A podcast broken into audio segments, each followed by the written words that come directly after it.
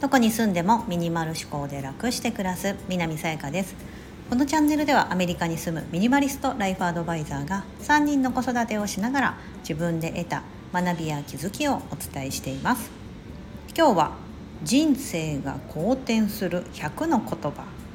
というテーマでお話をしたいと思います。書籍からの引用となります。著者はひろゆきさん。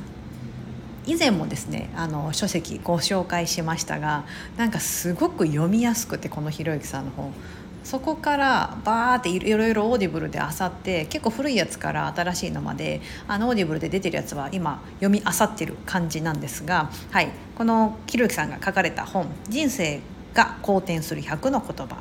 えーと、100個の言葉が確かに書かれています、えー、それぞれ短いエピソードでこうこうこうっていうその一つの題目があったらこうでこうでこうだからこうっすよねみたいなことが書かれてあるんですね。まさにひろゆき節といいますか、はい、それが書かれてある本の中から私なりに面白いなと思った3つ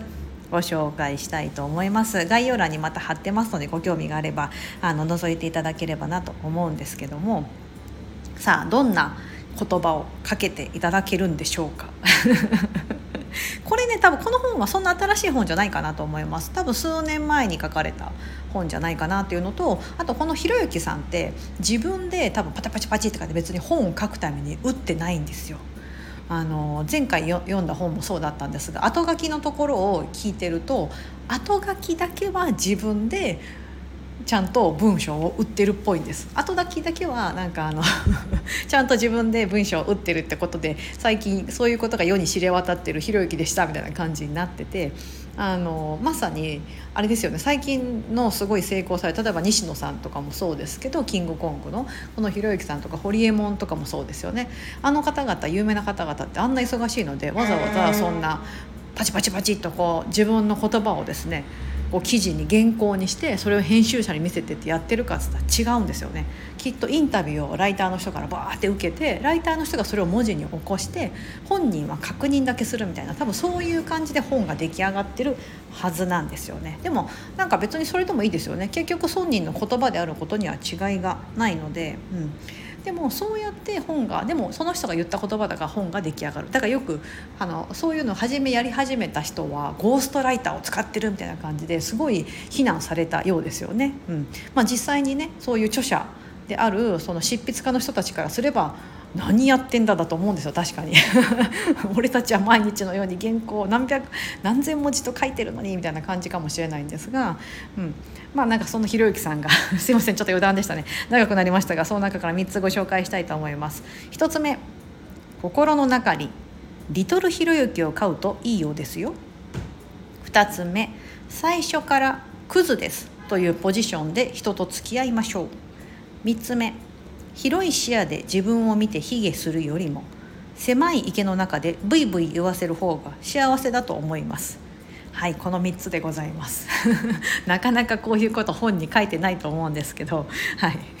ね、人生が好転するだからなんかよく言う成功本みたいなことにはこういったこと書かれてないと思うんですが切り口が面白いなと思ってこの3つをご紹介したいと思います。1つ目のこの心の中にリトルひろゆきを飼うといいようです。これはですね何か自分との葛藤があったりとか「うわーこんな怠けちゃダメだ」とか「このままじゃダメだ」とかいう時に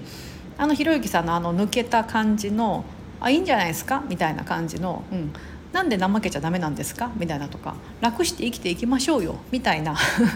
そういうなんかリトルひろゆきを心の中で飼ってみたらどうですかと。これはなんか前に知人に言われたんですよねって。そうするとものすごい楽になって怠けることがなんかこう罪悪感を感じなくなるとか。どうせひろゆきも怠けてるしなみたいなこととか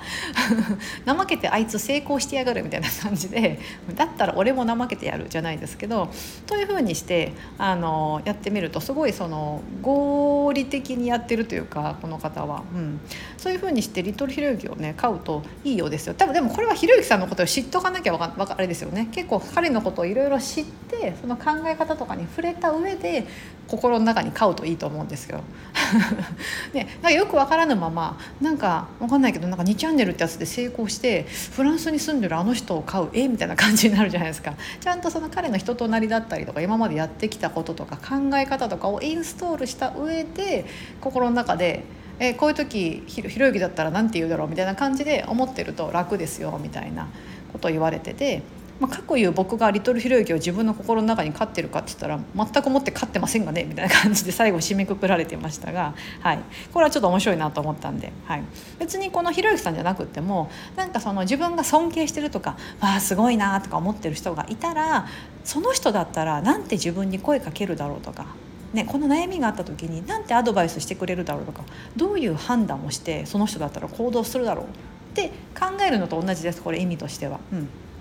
なのであのそういうふうにして自分の中で軸となって何かそういうふうに天の声じゃないですけどもこうささやきをくれるような人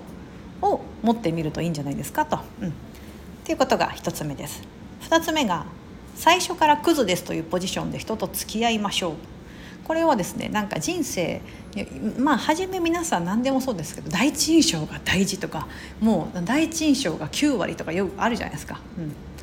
なのでなんか最初は絶対もうそのねまあ、確かに大事だと思うんですがそうすると一番初めにめちゃめちゃ自分とはちょっと違う偽ってというかあのあまりそういうふうに見繕ってやってしまうとその後が大変でしょみたいな。うん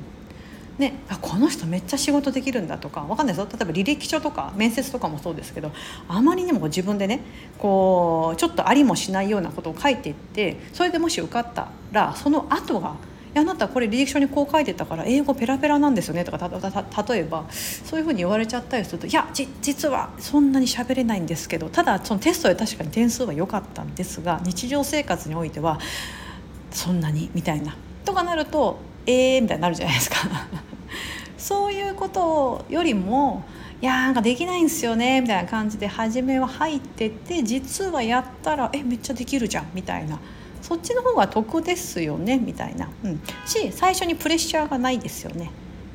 だから最初からもうなんか自分ってダメなんでなんすよみたいな感じのクズですみたいな感じのポジションで人と付き合うとそっちの方がメリットって大きいですよって、うん、むしろあのこうね頼りないからあなんか助けてあげようみたいな感じで助けてくれる人が現れるかもしれないけどももう何でも自分でやりますみたいな感じだとあいやじゃあね、あのサポートするなんて、ね、とてもとてもみたいな感じで何もね皆さんからこう協力を得ることができないとか、うん、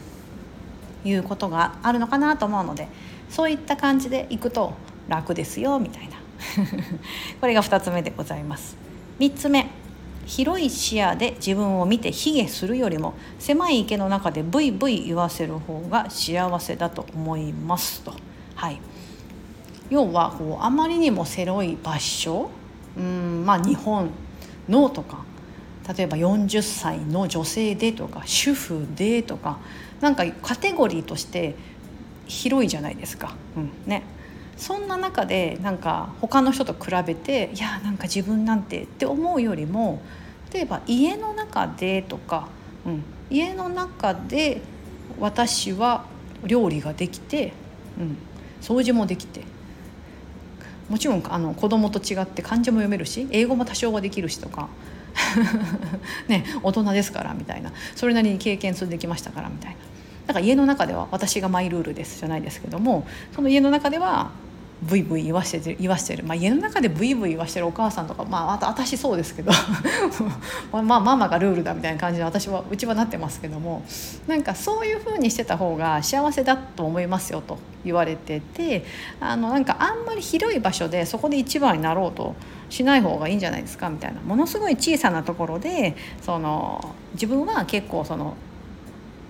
いい位置にいるポジションとしていい位置にいるみたいな方が楽しいですよねみたいな、うん、世間なんてね世界ってものすごい広いですし上を見上げればものすごいたくさんの人がいてたくさんのことがあってたくさんの成功者がいて、うん、あのありますけどもそこばっかり見てると今度自分とのそのギャップが激しすぎて落ち込むとか、うん。ね、なんでみんなはこんな風にできて私はできないんだろうみたいな。っていうふうに思っちゃうぐらいなんだったら見ない方がいいですよねとか、うん、そこ気にするからあのどんどん自分のこと嫌になっちゃいますよねって、うん、だから狭い狭い場所でうん、そこで楽しくできれば幸せじゃないですか。ということが書かれてありましてまさにおっしゃる通りだなと思うんです。うん、人生が好転する100の言葉として今3つだけご紹介しましたがその他にあの97個ですよねこれ100だから残り97個こういったことがつらつらつらつらつらっといっぱいあります。であのものすごくその話し言葉で、うん、あの書かれてある本ですので非常にあのサラサラと読めますのでオーディブルだったら本当1時間半ぐらい私いつも2.5倍速ぐらいで読んでますので1時間ぐらいで読み終わって1時間1時間嘘だ。1時間半ぐらいかな。とかでさらっと読み終わる。なんかちょっと外散歩とかちょっと外最近ちょっとランニングとかもしてるのでちょっと外ランニングとかしてて家の中でこう家事とかしてる間であ今日一日でこの一冊読み終わったなみたいな感じになれますので、はい、ぜひよかったらご興味あれば読んでいただければと思いますし1つ目心の中にリトルひろゆきを買うといいようです。2つ目最初からクズですというポジションで人と付き合いましょう。3つ目広い視野で自分を見て卑下するよりも狭い池の中でブイブイ言わせる方が幸せだと思います。こんな感じで生きていけたら楽じゃないでしょうか。うん。ということでここまでお聴きいただき本当にありがとうございます。今日も素敵な一日をお過ごしください。